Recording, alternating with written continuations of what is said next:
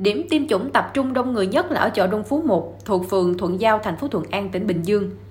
Dù ngành chức năng có thông báo việc người dân được phát phiếu mới được tiêm chủng, nhưng nhiều người không có phiếu vẫn cố chen lớn vào bên trong khu vực tiêm, tạo nên cảnh xô đẩy, hỗn loạn.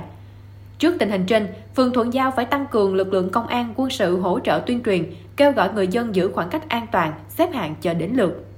Tại một số điểm tiêm khác ở các phường Lái Thiêu, Bình Hòa của thành phố Thuận An hay ở thành phố Thủ Dầu Một thị xã Bến Cát cũng xuất hiện tình trạng người dân kéo đến các điểm tiêm rất đông.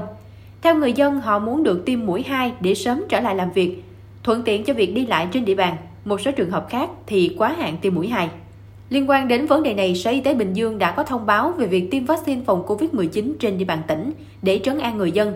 Theo Sở Y tế Bình Dương, tỉnh đã được phân bổ 3,8 triệu liều vaccine và đã tiêm 3 triệu liều, số còn lại đang triển khai tiêm cho người lao động trong các khu công nghiệp, doanh nghiệp.